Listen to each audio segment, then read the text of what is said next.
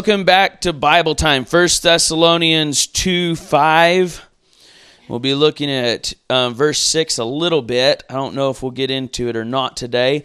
This is dealing with flattering words, cloak of covetousness, and seeking glory of men, but primarily those first two, the flattering words and the cloak of covetousness. Now, Paul is saying here in Thess- 1 Thessalonians 2 that they are not using flattering words or a cloak of covetousness in the preaching of the gospel. So, what we're going to look at today is how the enemy will use flattering words and a cloak of covetousness in the preaching of the gospel. This is something that sets Paul's ministry apart from many other ministries and it sets apart the true from the false. And if you will learn this today and and learn to recognize flattery in the gospel, learn to recognize flattery in the preaching ministry of men and of and of prophets and priests and anything else that you think that you got there at your church, if you will learn to recognize recognize flattery accompanying the gospel, God will prevent you from being destroyed. The tongue of the flatterer worketh ruin. Flattery is designed by the devil for your downfall. And in the book of the Pilgrim's Progress, one of the great enemies that faced Christian and faithful was flatterer. And he came to them in a white robe and he led them off of the straight and narrow way. And they followed him easily and happily and contentedly because they were wooed by his flattering tongue. Um, let's read our text and pray. For neither at any time used we flattering words, as ye know, nor a cloak of covetous covetousness, God is witness. Father, in Jesus' name, you are the witness, and we worship you and praise you again this morning for your goodness.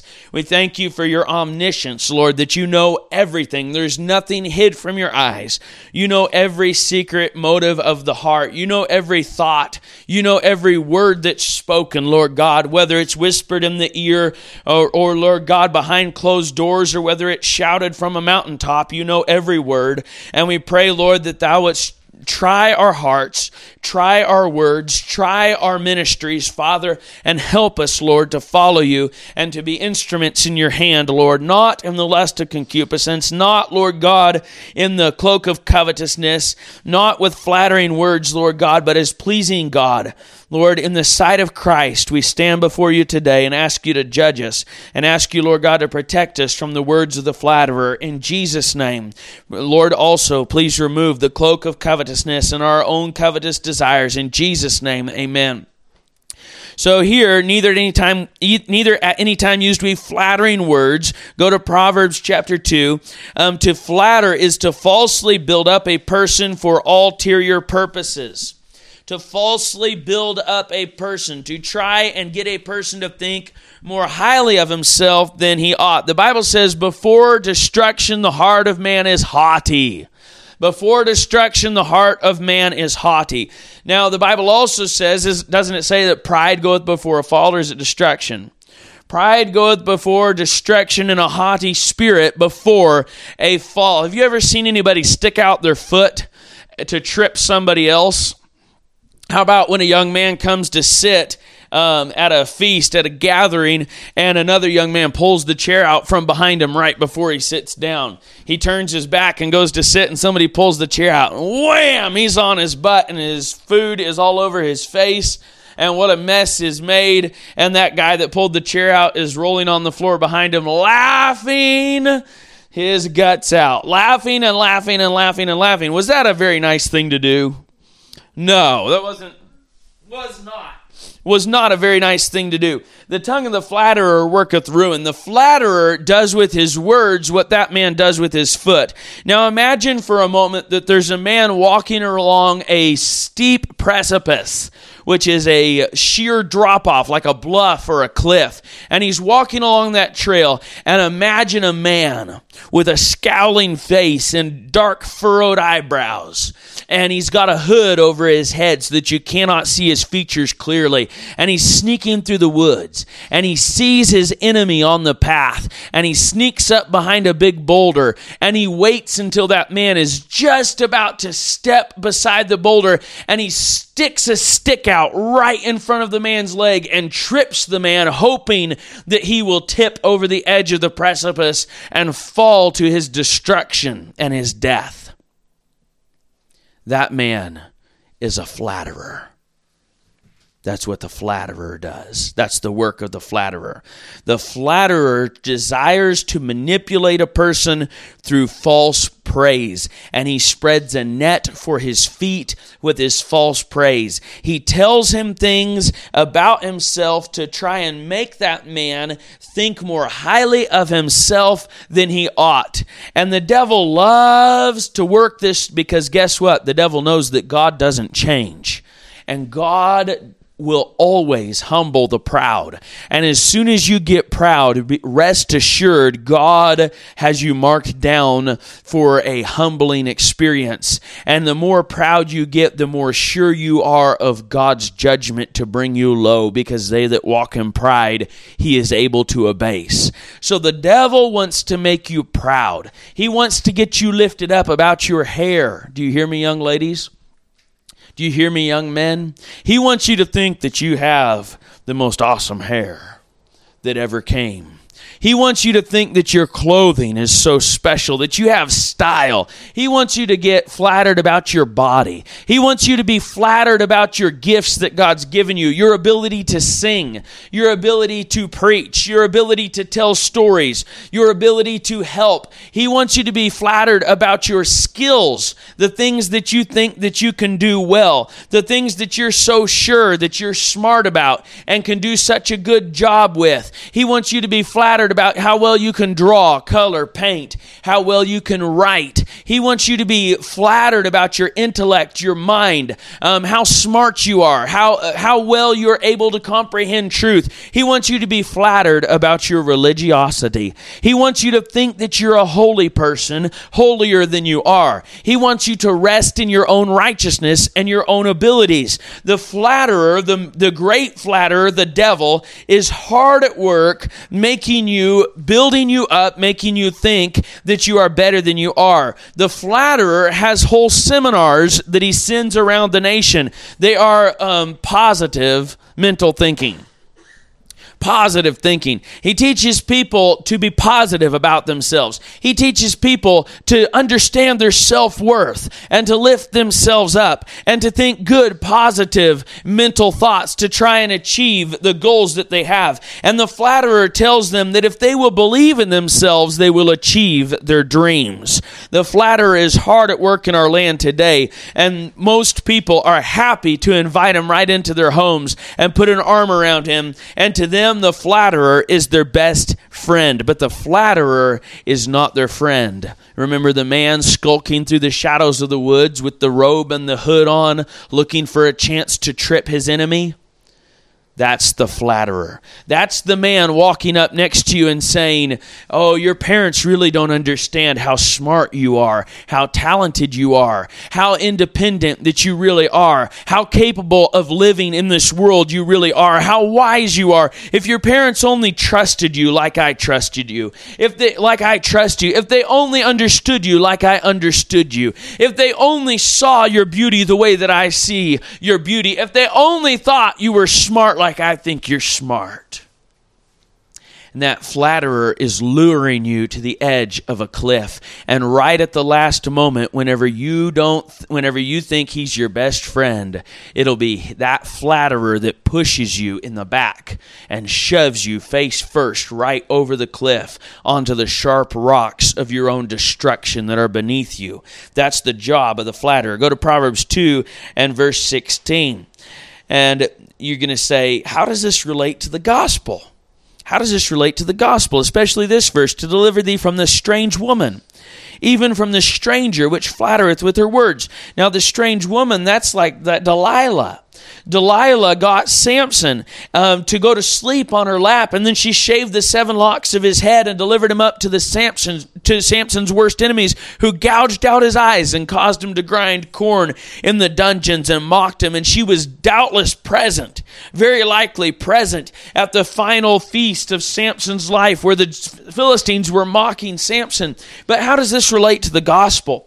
This strange woman that flattereth with her words, because you see see in 1 Thessalonians 2 4, the verse immediately before um, verse 5 that we're studying today, it says, But as we were allowed of God to be put in trust with the gospel, even so we speak, not as pleasing men, but God, which trieth our hearts, trieth the hearts. So, in the direct context, Paul is saying that they didn't please men, they weren't out there to flatter men. They weren't out there using the gospel for their own personal gain or to manipulate you into being and into giving of your things for them. They weren't covering the gospel with a cloak of covetousness and you have to pay them and take care of them in order to receive the gospel from them and in order for them to tell you these secret truths. You don't have to be part of their secret club. He's saying they spoke the gospel openly. They spoke the gospel freely. They spoke the gospel as they were allowed of God to be put in trust with the gospel in a way that pleased God, which trieth the hearts. Now, this flattery of the strange woman will directly relate, and we'll see that in just a moment. Um, turn over to Proverbs chapter 6. Thank you, Lord, for helping us already today. Please continue to help us as we open your word in Jesus' name. Um, Proverbs 625. Um, I think that's the wrong one. 24. 624 to keep thee from the evil woman from the flattery of the tongue of a strange woman now women are very powerful creatures and they have their own strengths. Anybody that thinks that men and women are equal, now hear me out and let me finish this sentence before you go to throw me off the cliff of feminism. Any, anybody that thinks that women are equal with men's an idiot. Women are far superior to men in childbirth and they're far inferior to men in physical strength to pick up logs. And there's many other things that we could compare between women and men where women are far inferior to men in some areas and far superior to men in other areas. Women or men are not the same. God created them different. He created them male and female, and He created them with their own purposes. And a man usually has far more physical strength, and women usually have far less less physical strength, you say, Well, I know of one woman that's stronger than you are, preacher. And I'd say, Yeah, but I know of 10 men stronger than her.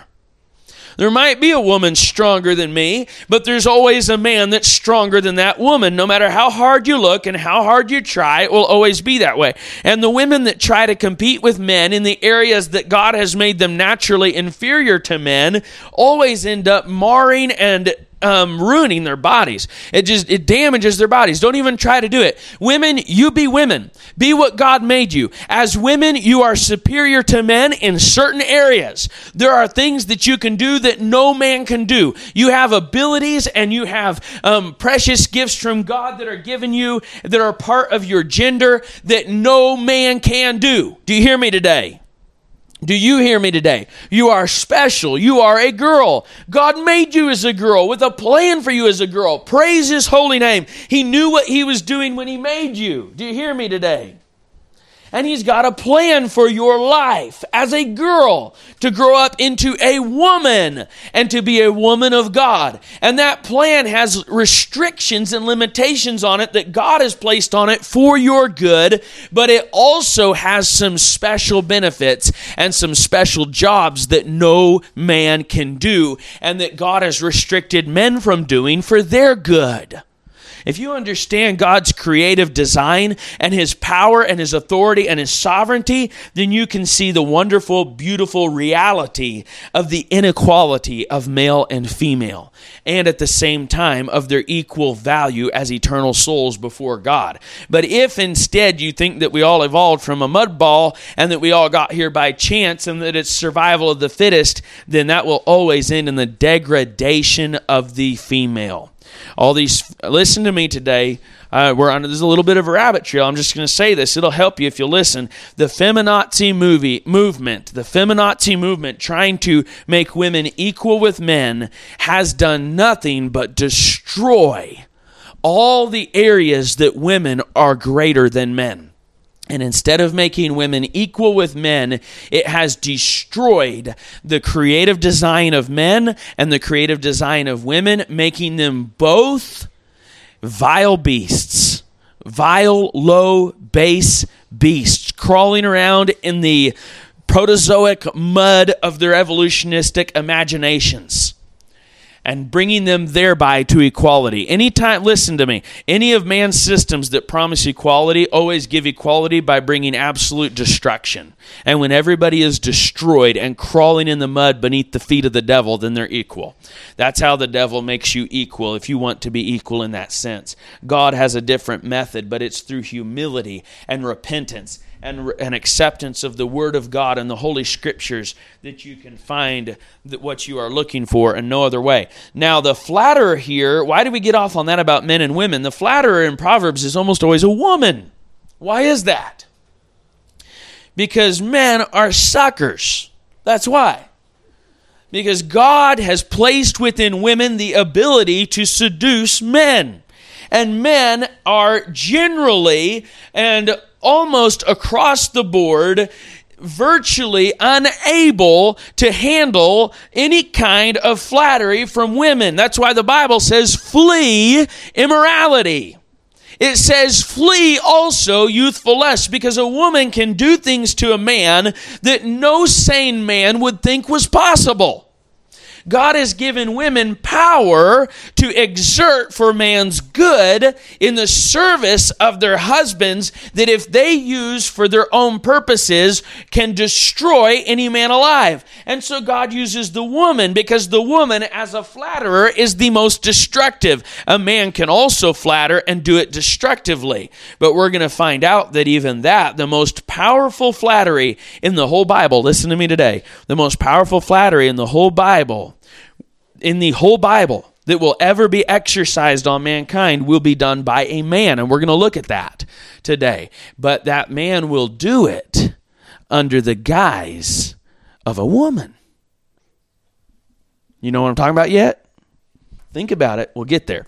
All right. So, Revelate. Uh, oops. Nope. Proverbs. I'm getting ahead of myself. Proverbs 6:25. Probably just gave you a hint.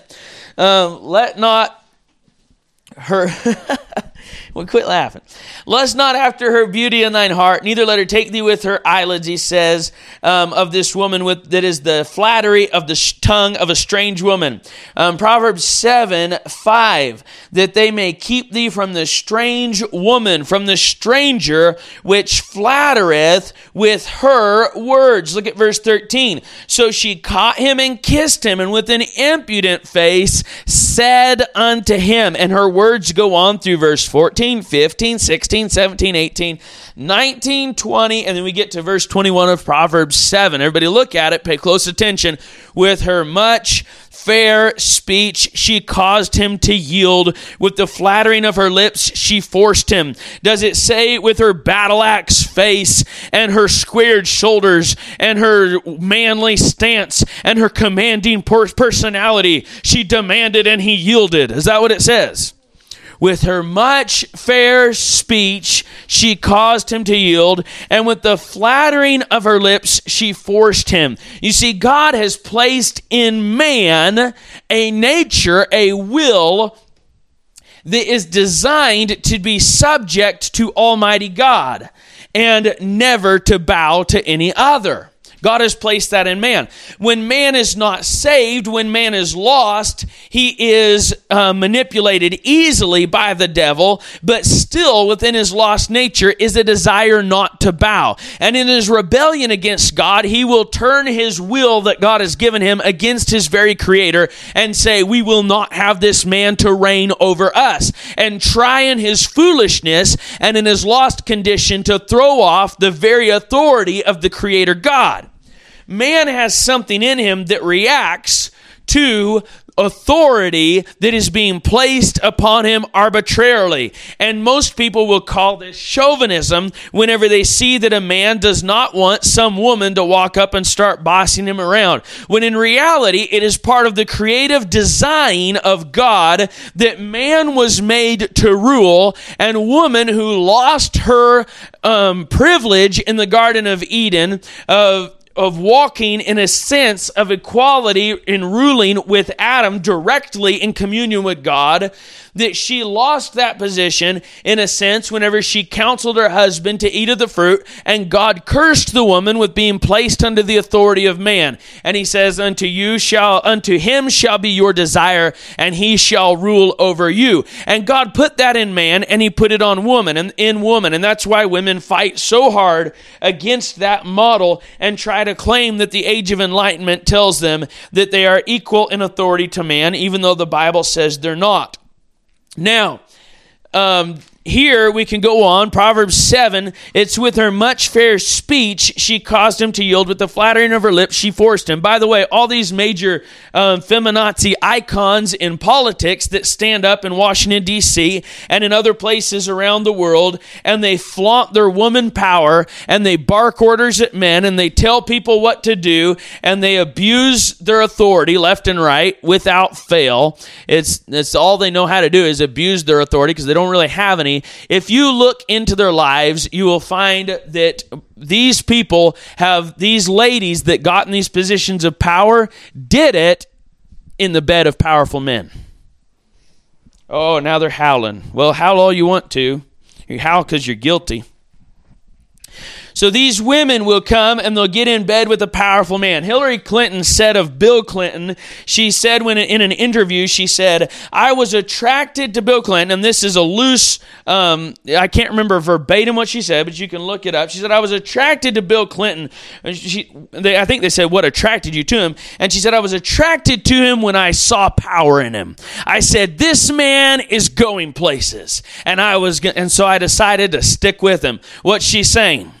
Well, it's obvious from their relationship that they had not any of that um, wonderful bliss of Christian matrimony. But in any case, what they did have was a power relationship, and Hillary Clinton, by her own admission, rode Bill Clinton's coattails into power. She got to power in the bed of a powerful man. And that's how these women do it. They obtain it by flatteries, with their much fair speech and that's how they get there. And it's that's just the way it works. You don't like that, then cry me a river and um, go hate on God because that's who you're fighting against. God's the one that made man in his image and that made woman in the image of man and that said that man would rule over women. God said that. And then he gave different commands about that. And in the Christian realm and under the power of the Holy Spirit, it's a beautiful, wonderful thing. And there's nothing more empowering to the female gender than a godly marriage. Nothing more empowering, nothing more uplifting, because whenever a woman submits to God and submits to her husband, and her husband submits to God, he loves her as Christ loved the church and gave himself for her. And his back is what raises her up. And she is lifted up by that one that would rule over here, just as Christ did for us. Same beautiful story as what Christ did for us is what God intends the husband to do for his wife, to love her and cherish her, even as Christ um, does the church. Now, this woman, the flattering woman, um, causes this man to yield. With the flattering of her lips, she forced him. He goeth after her straightway as an ox goeth to the slaughter. So this man comes along. Come here over here and let me use you for an illustration. So I'm going to take this young man and pretend like I've got a ring in his nose and bend over like an ox. And I'm going to pull you to the slaughter. Now, if I'm pulling on your nose, it's pretty hard not to go that way, isn't it? Isn't it? Yes. Your nose is pretty tender, isn't it? Isn't it? And if your nose goes somewhere, you pretty much follow it, don't you? Yes, have a seat. Thank you for that illustration. I know that wasn't fun, but you did it well, and I'm grateful for your good attitude. Now, the um, the ox going after the slaughter, or as a fool to the correction of the stocks, this man follows her like an ox going after the slaughter. She's got him by the nose. She's got his face. She's got his ears. She's got his eyes. She's got his lips. She's got his nose. She's got him completely controlled, and he's going there af- like, uh, after her like an ox going to the slaughter, like it's the butcher day. He doesn't know he's going to get butchered but he's going to get butchered. And that's what flattery does. Paul said, We did not preach the gospel with flattering words, nor a cloak of covetousness, which means that the gospel is preached with those things. Go to Proverbs 22 um, and verse 14. We're going to lay a little bit more groundwork, and then we're going to look at the flatterer's gospel. um, Proverbs 22 and verse 14. Well, that's a good verse, but that's not the one that I was looking for. Um, that's another verse the liberals is howl over. You can look that one up later. Um, Proverbs 22. We're going to have to skip that one because it's I don't see the reference which one it was. Go to Proverbs 26, 22. The words of a talebearer are as wounds, and they go down into the innermost parts of the belly. Burning lips and a wicked heart are like a potsherd covered with silver dross. He's saying it's like a shiny, broken piece of pot that has been covered in the slough off of a silver melt. So at first glance, it looks like something valuable. At first glance, it looks like something you want. And as soon as you pick it up, you realize that it's nothing but the dross of the silver coating a broken piece of pottery and it has no value. But it's shiny enough to attract your attention and get you to come over to it. These are burning lips and a wicked heart.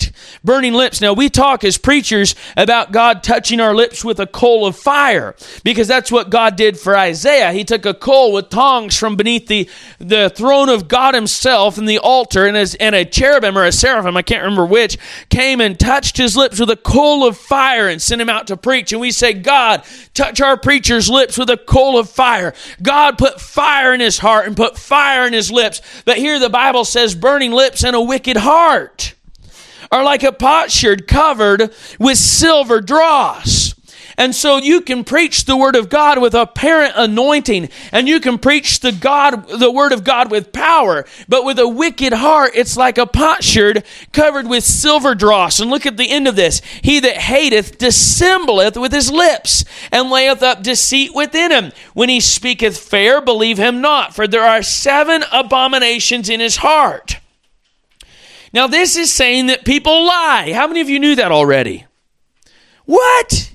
People lie and religious people lie? No, you've got to be kidding me. No, the Bible says they do.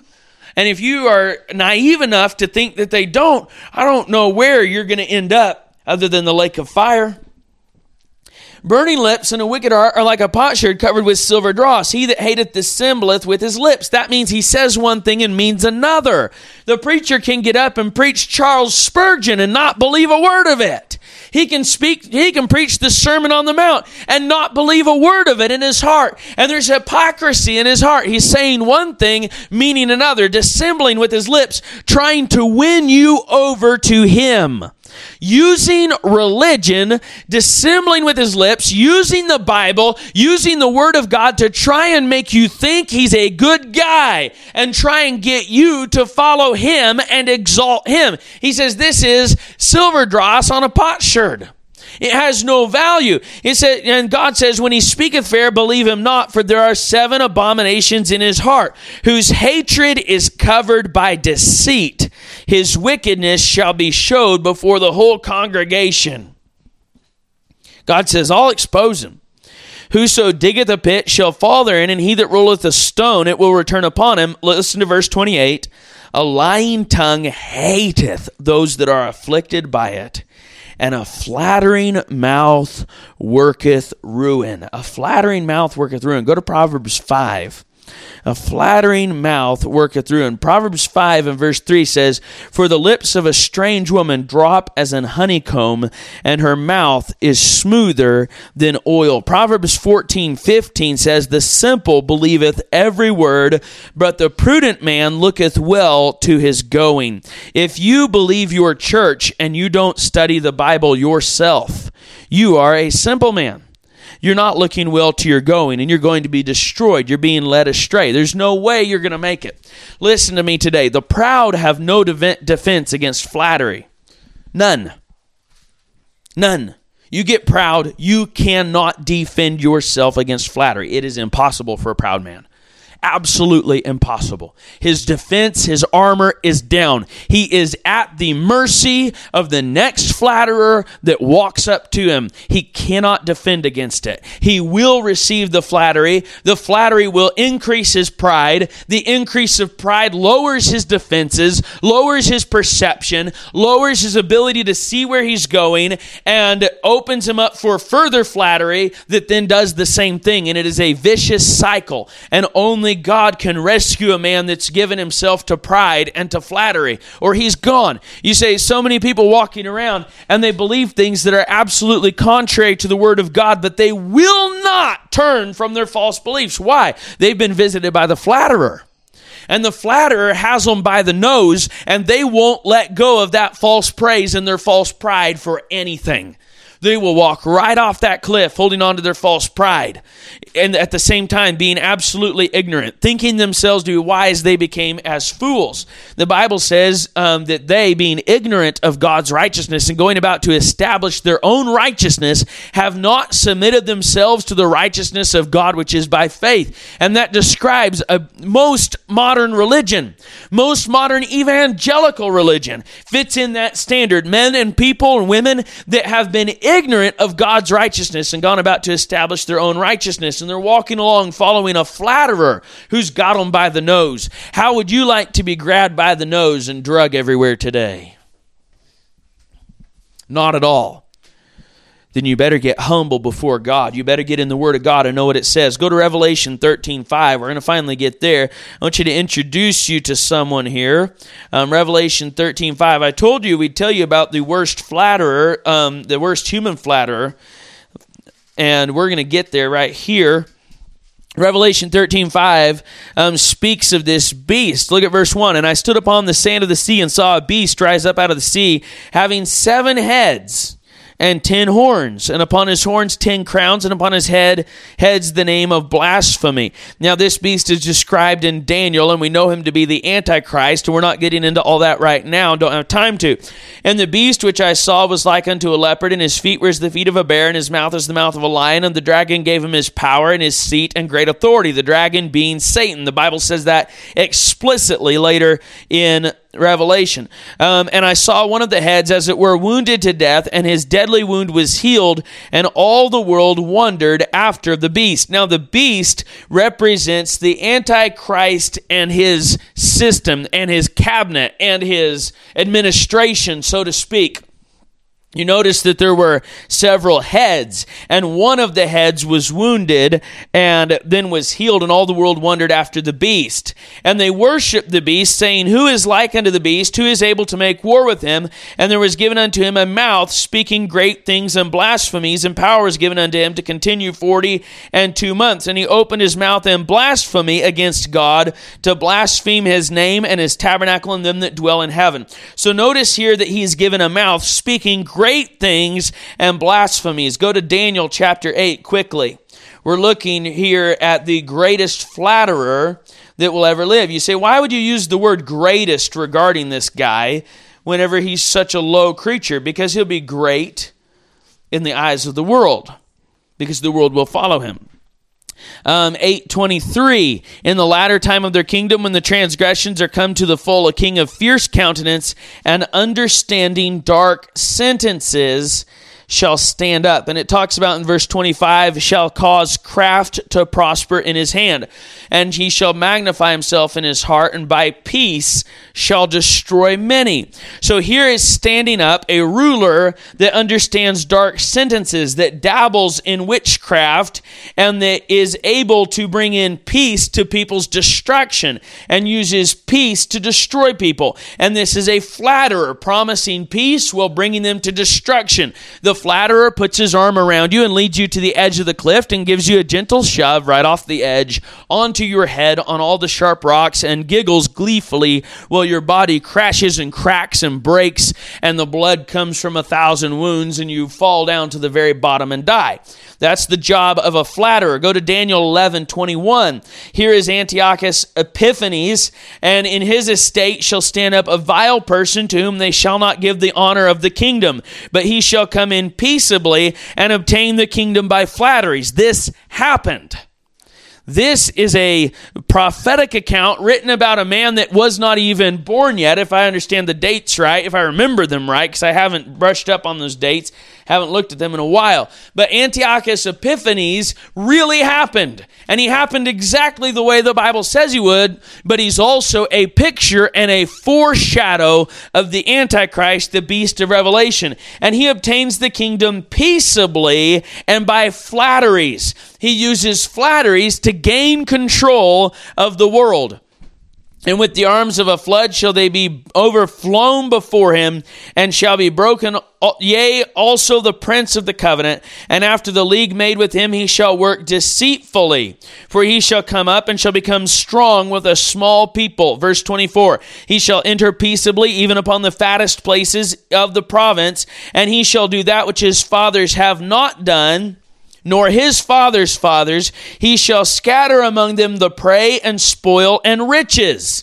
He'll give away prey and spoil and riches. That's food and things and money. And he'll give it away left and right. And he'll use flatteries and gifts to obtain the kingdom. And it says, And he shall forecast his devices against the strongholds even for a time. So he'll be able to prophesy and work witchcraft to accomplish his deeds. Look at verse 32. And such as do wickedly against the covenant shall he corrupt by flatteries. Now there's a significant thing there, such as do wickedly against the covenant. Do you remember Paul said that they were given trust of the gospel? And the New Testament covenant, the Old Testament covenant that Antiochus Epiphanes did did wicked, that he corrupted those people that were doing wickedly against the covenant, is a picture and a foreshadow of those that will claim the name of Jesus Christ, claim that they will be Christians, but they will do wickedly against the covenant. And they will walk in lasciviousness and lusts of concupiscence and pretend to be Christians. And while they're saying they're Christians, they do not keep Christ's commandments, but they say, I love you, Lord, I love you, Lord, because of Calvary. And they sing songs and they wave their hands in the air and they dance dances and they go to conferences and they do prophecies and healings and all kinds of things and they even speak with tongues and cast out devils, even as Jesus Christ himself predicted that they would say, Have we not cast out devils in thy name? And then he will say unto them, Depart from me, I never knew you, ye workers of iniquity. These great doers of great deeds, these flatterers um, themselves, these who have been allured by covetousness covetousness and are luring others by covetousness, but are doing evil against the covenant. Listen to me today. Christians who are doing evil against the covenant, but they call themselves Christians, will be corrupted by the great flatterer. They will think that they're so smart, so religious, so eternally secure, but they will be corrupted by the Antichrist. You say, How can you be corrupted if you're already doing evil against the covenant? You can be caused to worship a God God that is no God. You can be taken from your false Christianity into pure, straight up idolatry. And that's what he's going to do. That's how he's going to corrupt them, and he will do it by flatteries. It says, But the people that do know their God shall be strong and do exploits. So there's a contrast there between the people that do evil against the covenant and those that know their God. Let's look down here at Verse 34 Now when they shall fall, they shall be hoping with a little help, but many shall cleave to them with flatteries. So, what the picture that God is painting for us of the end times is a time of flattery. It's a time of political correctness. It's a time of cancel culture. It's a time of telling people what they're allowed to say and what they can't say. It's a time of telling people things that they want to hear to achieve purposes from them. My dear black um, fellow human beings, my dear black friends, are being flattered by the liberal left of America and being told all these things that itch their ears, told how they're victims, told how, um, how they need the government, how the government loves them, and all the while the government is pushing them over the precipice. The very government that claims that it loves black people, the liberal left of America, has set about to do a total genocide of black people in this nation, and they've said it openly, and yet often our black friends are deceived by these flatteries because every man, regardless of his color, is susceptible to flattery. and these people tell them, We love you, we're going to take care of you, and they scatter upon them riches and favors, and then they turn around and butcher their babies and kill them off as fast as they can.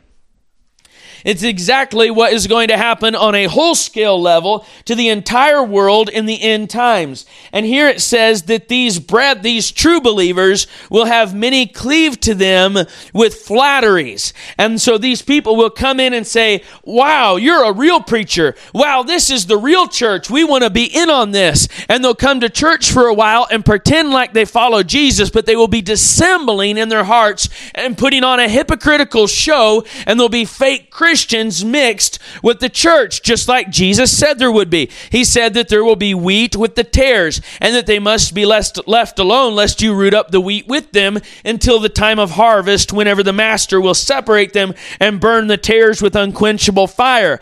It says, And some of them of understanding shall fall. By direct context in Daniel um, 11 34, they'll fall because they've been cleaved to by flatterers. There will be people. William Tyndale was was a mighty man of God, and a one and a man came in and befriended him and acted like his buddy and told him how great he was, and then betrayed him to the Catholic Church that then burned William Tyndale at the stake for the egregious and horrifying heretical offense of translating the Word of God into English so that the people could read the Bible for themselves. Now, if you think that that's a real offense, then you're of the devil um, like the church that burned the man. No one that burns someone for reading the Bible is of God. Good grief. We're not even going to waste time anymore on that. And if you think that your church is of God when it does that, you are of the devil with them. And I love you enough to tell you the truth and not to flatter you. Oh, but you want flattery, so you'll go back to Mass Saturday and do your little Mass thing and get flattered by the priest because you don't want to hear the truth. But I can't help that. All I can do is love you and tell you the truth. So, Daniel chapter 11, 36 after some of them of understanding fall, and the king shall do according to his will, and he shall exalt himself and magnify himself above every God, and shall speak marvelous things against the God of gods. Marvelous things. How can you call things that are spoken against the God of gods marvelous things? I ask you today, how can you? How can you call something spoken against the God of gods, capital G God? That's the creator God, the Almighty, Jehovah God Himself. How can you speak marvelous things against him? By flatteries. And shall prosper till the indignation be accomplished, for that is that that is determined shall be done. So here he's going to obtain the kingdom by flatteries. He's going to maintain the kingdom by flatteries. He's going to corrupt the kingdom by flatteries. He's going to cause some to fall through flatteries. And then he's going to lift himself up against the God of gods. Now, um, he says that he will worship a different God. Um, and we, we're just going to throw this in here for good measure. He shall magnify himself. It says, nor regard any God, for he shall magnify himself above God. And it says, that in his estate he shall honor the God of forces, and a God whom his fathers knew not shall he honor with gold and silver and with precious stones and pleasant things. People, this is already here in its infancy. All of this stuff's already set in place. One of the uh, great cinematic um, successes of our day is a cult science fiction movie that honors the God of forces. And they all say to each other, May the force be with you. And now in this country, we have May 4th, the May the Force Day. And instead of, they say, May the 4th be with you and make a big joke about it, and they go, hee ha, and they wear all their little demonic pictures and paintings and drawings, and they fill their home with little idols of their favorite characters in that science fiction show called Star Wars that is nothing but a demonic, antichrist, pagan religious festival and and heresies. It's full of wickedness and all kinds of idolatry and witchcraft. And then they say, "May the fourth be with you." Ha ha ha. The joke's on you. The joke's on you. The one that's really laughing is the devil. The flatterer. Listen to me. You, oh, I don't like that. No, you don't because you like the flatterer. You like him to put his arm around you and give you little giggles and grins and tell you you're okay with God when you're not. And in the meanwhile, you're edging closer and closer and closer and closer to the precipice. And again, I'm your friend. You're going to say, I don't agree with you. I don't like what you say. I'm going to go watch that movie just to spite you today. I can't help that. All I can do is tell you the truth. And if you want to go and kiss the flatterer and put your arm around him and walk off the precipice with him, I can't stop you. You still have freedom to do that. But I can warn you, flattery uh, here we see as a weapon of the Antichrist. Now, how does this tie in with womanhood? How does this tie in with the female gender? Go to um, Revelation 17, and here's where we tie it in. You see, the woman here in Revelation 17 is a dastardly evil woman. And there came one of the seven angels which had the seven vials and talked with me, saying unto me, Come hither, I will show thee the judgment of the great whore that sitteth upon many waters, with whom the kings of the earth have committed fornication, and the inhabitants of the earth have been made drunk with the wine of her fornication. So he carried me away in the spirit into the wilderness, and I saw a woman sit upon a scarlet colored beast, full of names of blasphemy, having seven heads and ten horns. Where have we seen those seven heads? Heads and ten horns before. The beast in Revelation 13 5 had seven heads and ten horns or ten crowns. I can't remember. We could go back and look at it. It says, And there was given unto him a mouth speaking great things. Um, let's look back here. The beast, Revelation 13 1. I stood upon the sand of the sea and saw a beast rise up out of the sea, having seven heads and ten horns. And here's this woman sitting upon a scarlet colored beast full of names of blasphemy, having seven heads and ten horns. Antiochus Epiphanes, a type of this great beast, a type of the Antichrist, full of blasphemies, speaking marvelous things against the God of gods. And here's this woman riding upon the back of the beast. Where does she get her power? Where does she get her authority? What fuels this woman riding upon this beast? How can she sit there for nearly 2,000 years, 1,700 years? This woman has sat there riding upon the back of the beast, murdering people by the millions, drunk with the blood of the saints, sending out all kinds of vile proclamations against Christians saying, kill them, butcher them, kill them, anything you do to them, no matter how cruel, it doesn't matter. We approve of it. And then guess what? One of them stands up and says, literally, in only less than 30 years ago,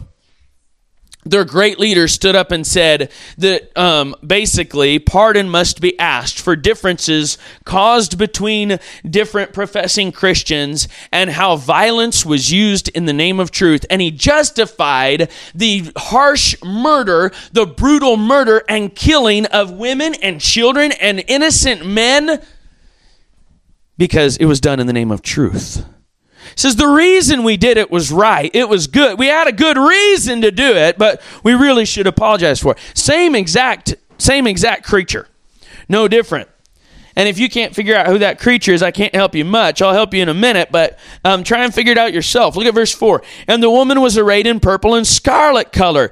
Um, so this has got to be a group that's very wealthy and decked with gold and precious stones and pearls. So you've got to find, in order to find this woman, you've got to find a ruling faction that is decked with gold and purple and precious stones and pearls, having a golden cup in her hand full of abominations and filthiness of her fornication. So she's got to be full of abominations of idolatry, and she's got to be full of fornication, all kinds of illicit immorality. And upon her forehead was a name written Mystery, Babylon the Great, the mother of harlots and abominations of the earth. And I saw the woman drunken with the blood of the martyrs, blood of the saints, and with the blood of the martyrs of Jesus. So here's a woman that is literally drunk from having imbibed, having taken into her body and slaked her thirst on the very blood of believers in Jesus Christ. And it says that this woman sits upon many waters.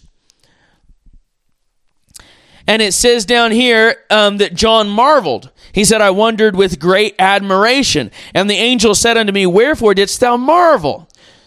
He marveled because she was amazing. He marveled because her towers were high. Her clothing was, was incredible. Her processes and her customs and traditions were amazing and of extreme historical value and dated back many, many, many hundred years. He wondered because she was the most amazing thing he'd ever seen and because she has the mouth of the flatterer. And the beloved John the Beloved, one of the 12 apostles of the Lamb, marveled at the great whore, and you think you're going to fare better. You think that you're so smart you couldn't possibly be duped. By the way, that's what she tells you. That's what she told you last time you went and laid your head in the lap of the great whore. Oh, you're so smart. You're so wise. You're so intelligent. You're so religious. You're so good. God surely approves of you just like you are. And by the way, your association with me just shows just how astute you are and just how wise you are and how religious you are.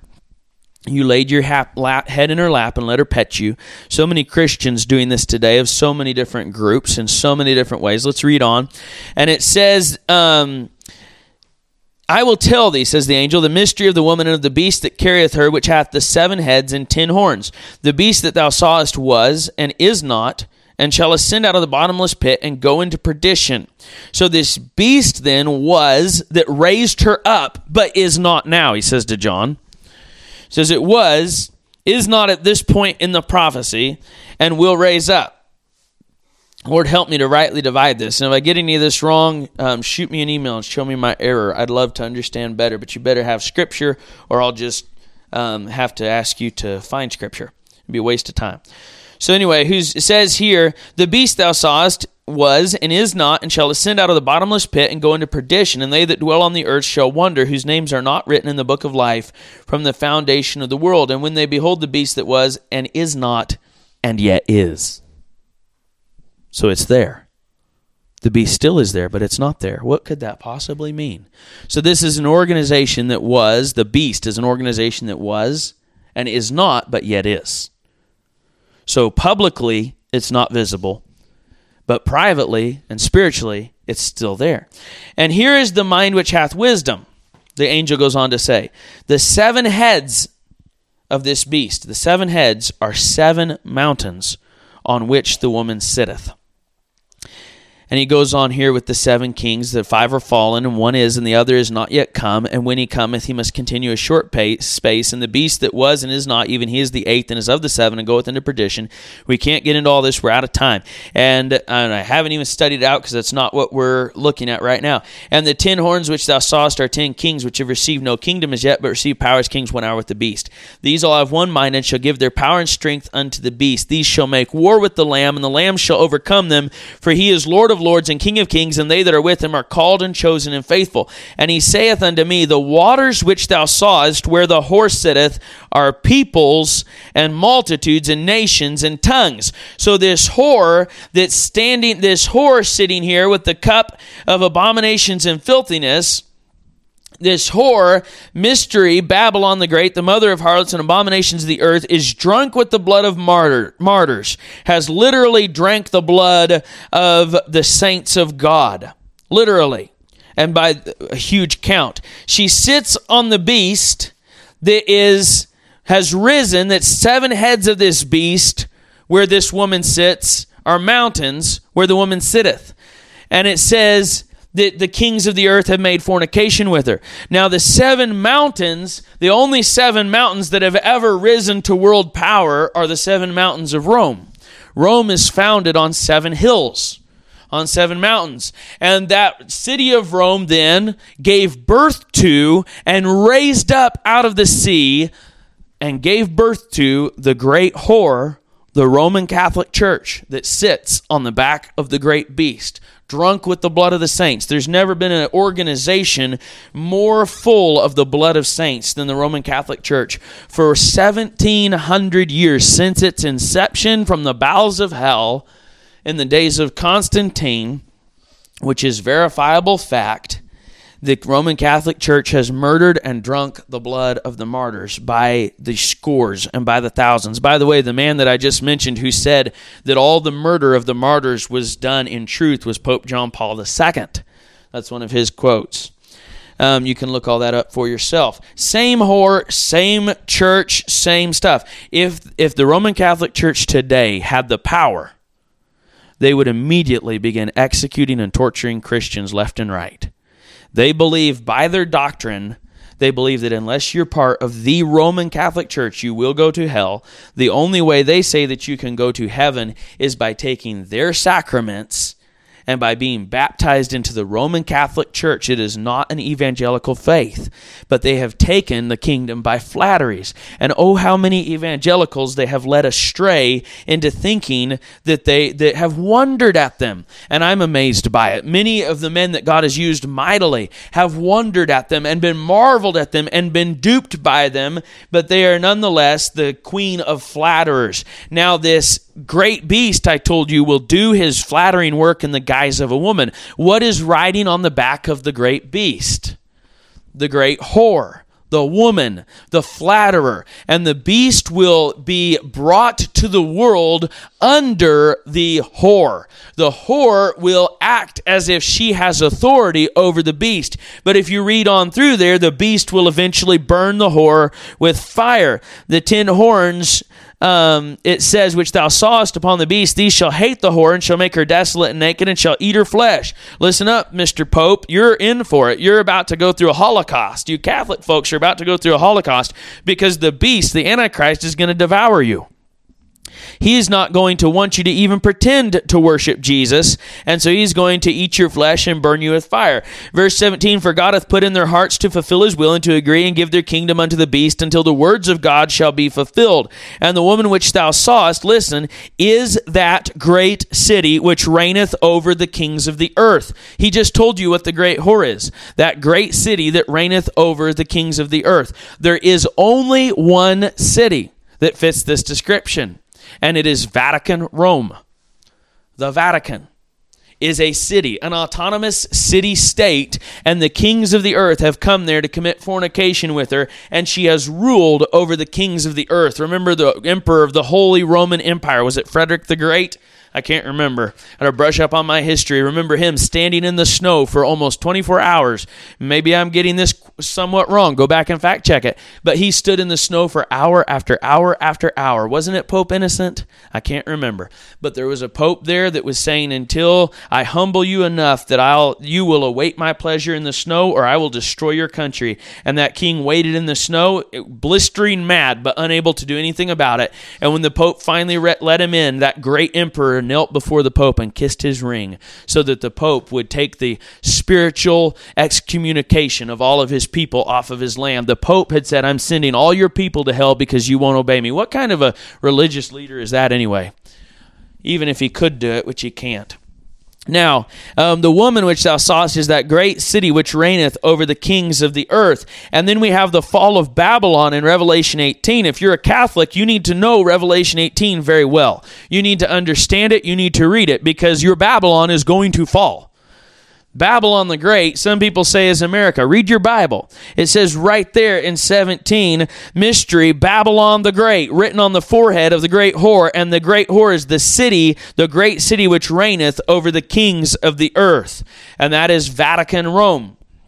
Now, um, the destruction of Babylon is there in 18. We don't have time to look at that right now. We are talking today about the um, gospel of flattery. Paul said, as we were put in trust with the gospel, go back to First Thessalonians, even so we speak as we were allowed of God to be put in trust with the gospel, even so we speak, not as pleasing men, which trieth our hearts. For neither at any time used we flattering words, as ye know, nor a cloak of covetousness. God is our witness. Now we're going to have to jump into the cloak of covetousness, um, Lord willing, tomorrow, because we didn't even get started on that next part. Um, but I want you to see this gospel of flattery. What sets the gospel of flattery apart? The gospel of flattery is designed to please men instead of pleasing God. It is designed to give men license to sin. Um, the great whore is the greatest example of the gospel of flattery, but it happens everywhere all the time. So let's let's depart from that discussion for just a little while and let's get down in our final minutes here and just discuss the flattery that can happen and let's let's just pick on the good old Baptist today because I love the Baptists. I've got a lot of good Baptist friends. Um, and the we're not oh help me Lord not to get off on a tangent there. But let's just pick on the Baptist for a minute. So let's say we have a Baptist church, and in that Baptist church, They've been preaching the good old doctrines of the faith for many years, and over the years, they have had um, some church growth. And during that time of church growth, they've had some influential men in their church, and those men have contributed greatly to the work of God. And over time, those men in that Baptist church, their families begin to fall apart, and there's sin in the camp and sin in their families, and they're bringing the sin into the church and accepting the sin publicly and acting as if the sin of sodomy, which God says is an abomination, is okay with God. And the preacher then is charged with, as he's put in trust with the gospel, even so to speak. But whenever he starts to preach the gospel, he suddenly starts dropping sodomy from his messages. And he'll no longer say sodomy. He'll no longer talk about it. He'll no longer say a word about it because one of the leading men in his church has a daughter that's a sodomite. And one of the leading women in the church has a son who's a sodomite. And he will no longer say anything about it. Now he is flattering men. This is how the gospel of flattery works. The gospel of flattery cares more about exerting control over people and maintaining my position and authority over people than it cares about the truth of the gospel. The gospel of flattery is not willing to suffer reproach for Christ's sake. So the gospel of flattery will amalgamate whatever false views and pagan practices are available into the gospel in order to calm the people that he wants to control, the preacher wants to control. So he will use his manipulation to change the gospel, to edit the gospel and make it a gospel of flatteries in order to maintain his um, the people that follow him and keep them under his pastoral wings. Now, this is what happens all over the nation. This has happened to every denomination. This has happened to many, many, many churches. This happens very easily and it happens very quickly. It can happen to an evangelist um, knocking on a door trying to tell somebody about Jesus. And he starts to tell them and they're listening and they say, Oh, I really like your pastor. I'm thinking about coming to your church Sunday. I've noticed what nice people you are. And he says, Oh, thank you, ma'am. We'd love to have you. And by the way, a bunch of people will be really impressed with me whenever they see you walk in and all your wealth. You might contribute a lot to the tithe and the offering. He doesn't say that, but he says, Yes, ma'am, I'm just here to tell you the gospel. I don't want you to go to hell. She says, Oh, I don't want to go to hell either. Tell me the gospel. And he says, Jesus died for sinners, and he won't really say what sin is. And he says, Just pray this little prayer, repeat after me. And so he flatters her, and she says, Oh, I'll pray that little prayer. I'm going to repeat after me. He says, Oh boy, I've caught me a big one. And Sunday morning rolls around, and she rolls into church. She's unrepentant. She's never dealt with her sins. He's never told her the truth. And she says, Evangelist Joey Johns came to my house and he told me about Jesus. And he said, If you don't want to go to hell, repeat this prayer. And I repeated this prayer. I said, Jesus, I'm a sinner. Please save me. Have mercy on me. And whoop de doo, I'm saved now. And I'm going to give some money to the church. And everybody claps. Applause rolls through the building. The man is lifted up and lauded and respected. And next thing you know, he's on the church payroll and they're sending him flowers every day. And so he goes out and he nets another 10 or 12 big fish like that, and, and the sky's the limit. I mean, he's probably going to be the next pastor, honey.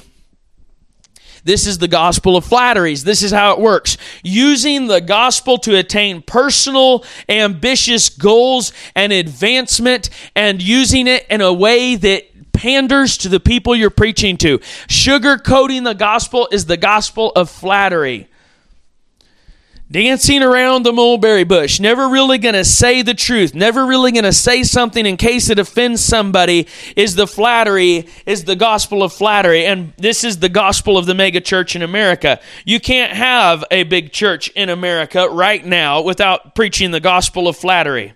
Not one of these, me- you cannot have a mega church in this land without doing it right now. It will take the revival power of God before that is possible, and then it would be possible.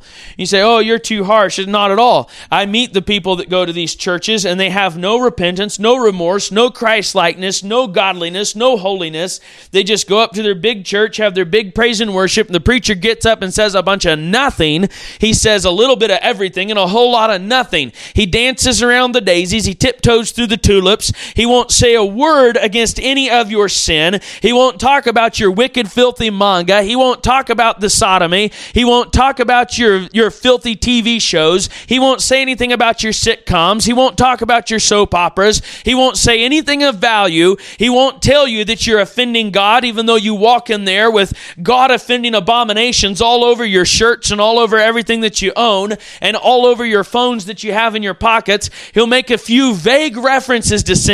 He'll say, you know, Christians really shouldn't engage in pornography. 75% of people in America are in pornography. But then he just goes on and drops it without ever making any direct application to people because he knows full well that his people all define pornography however they want to. And what we call pornography today is is is beyond anything that anybody any of our forefathers would even comprehend. Listen to me today. Did you know that what they called pornography 100 years ago is what is used as standard advertising in Walmart all over this nation? You can't even walk through Walmart without seeing big post big pornographic posters that God calls pornography and our forefathers called pornography. And then you want to talk about all your little movies that you watch, and you're watching your girls run around in their shorty shorts, and you're watching all this cleavage and all this garbage and all this nakedness and all these immoral relationships that are pornographic. Pornographic. Did you know that whenever TVs first started, they would not show a married man laying in bed fully dressed on top of the covers next to a fully dressed woman laying on the same bed fully dressed married to him? They wouldn't even show it. How far we've fallen. And our preachers just flatter, flatter, flatter, flatter. They obtain they flatter with peace and they preach peace to these people, and the peace love to have it so. The people love to have it so. Listen to me today as we close. Flattery, the proud have no defense against flattery. The flattery is the tool of the whore and the weapon of the Antichrist. And the whore is most notably not only the physical whore or harlot that will try to hunt for the precious life and destroy a man and his family by causing him to commit adultery, but the spiritual whore in the Bible uses flattery and preaches the gospel of flattery. The great whore, Babylon the Great, Vatican Rome, is the mother of harlots according to God, but she has many daughters, many daughters, and they're scattered all over this nation with every denominational name on their sign. From Baptist to Episcopalian, they're all across this nation. They're preaching the gospel of flattery. They're preaching peace to a people who know no peace because the wrath of God abideth on them and is sure to fall upon them. But they keep comforting them and petting them and fondling them with their gospel of flattery and their flattering words. The weapon of the Antichrist is flattery. What is the antidote to flattery? And we close a broken and a contrite heart. A broken and a contrite heart is the antidote to the snake's venom of flattery. If you want to be immune to flattery, get humble before God. The more humble you are, the more low you are before God, the more you cleanse your heart, draw nigh to, draw nigh to God, and He will draw nigh to you. Cleanse your hands, ye sinners, and purify your hearts, ye double minded. Be afflicted, mourn and weep. Let your laughter be turned to sorrow and your joy to heaviness. If you will humble yourself before Almighty God, repent of your sin, get in the Word of God, seek Him with all your heart. Let His law and His testimonies convict you of your sin. Purge from your life everything offensive to God which is going to cost you a lot because there's not much left that you can be a part of or do or enjoy in this land that isn't offensive to God. Absolutely offensive to God. It's going to cost you. But if you are willing to do that and humble yourself before God, repent of your sins, and get low before God, you will be immune to flattery. It will have no effect on you. And when you go to a church where the flattering gospel is preached, the gospel of flattery is preached, it will be stench in your nostrils. You won't be able to stand it. And you'll see it as a bunch of nothing and you'll understand what's being said. Whenever we say, they say a lot of a lot of nothing. They say a whole bunch of everything and a whole lot of nothing at the same time, and you'll understand that because your heart will be tuned to God's heart. We weren't uh, we were wanting to get a lot further today, but that's all right. This we looked at a lot of scriptures. I hope you will turn from the flattering words of the gospel. I hope you will turn from the desire to be petted and fondled and have everybody speak well of you. The Bible says when they do that, you're in great danger. And that's the only church and the only preacher you'll listen to is somebody that'll just pet you and stroke you. You're in great danger. Turn from that. Repent of your sin. Humble yourself before God. We'll have to pick this up again tomorrow, Lord willing.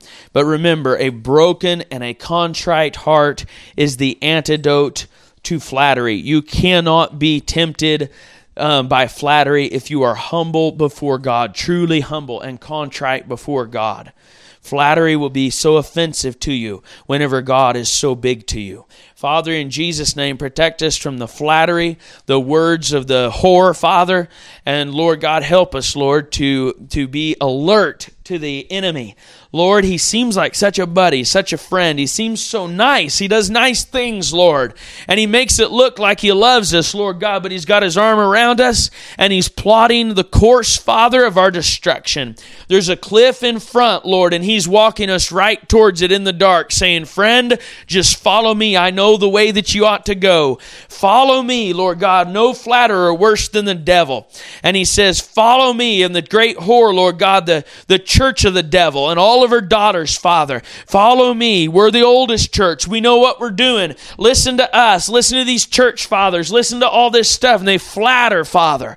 Deliver us from such. Lord, I pray, Lord, that you'd use this. Lord, I pray that you'd break out some Roman Catholics, Lord God, who are lost in trespasses and sins and in the grips of the flatterer. And I pray that you'd save them, Father. Save them by grace through the blood of Jesus Christ and the merits of Christ alone. Lord, save them through grace and faith. Use this message, Father. Father. I pray in Jesus' name, Lord. I'm nobody and I don't matter to, I don't amount to anything, Lord. But you can use this message and I dedicate it to you. And I ask you, Lord, to loose those that are held by the captive by the devil in Jesus' name and for Christ's sake. Amen.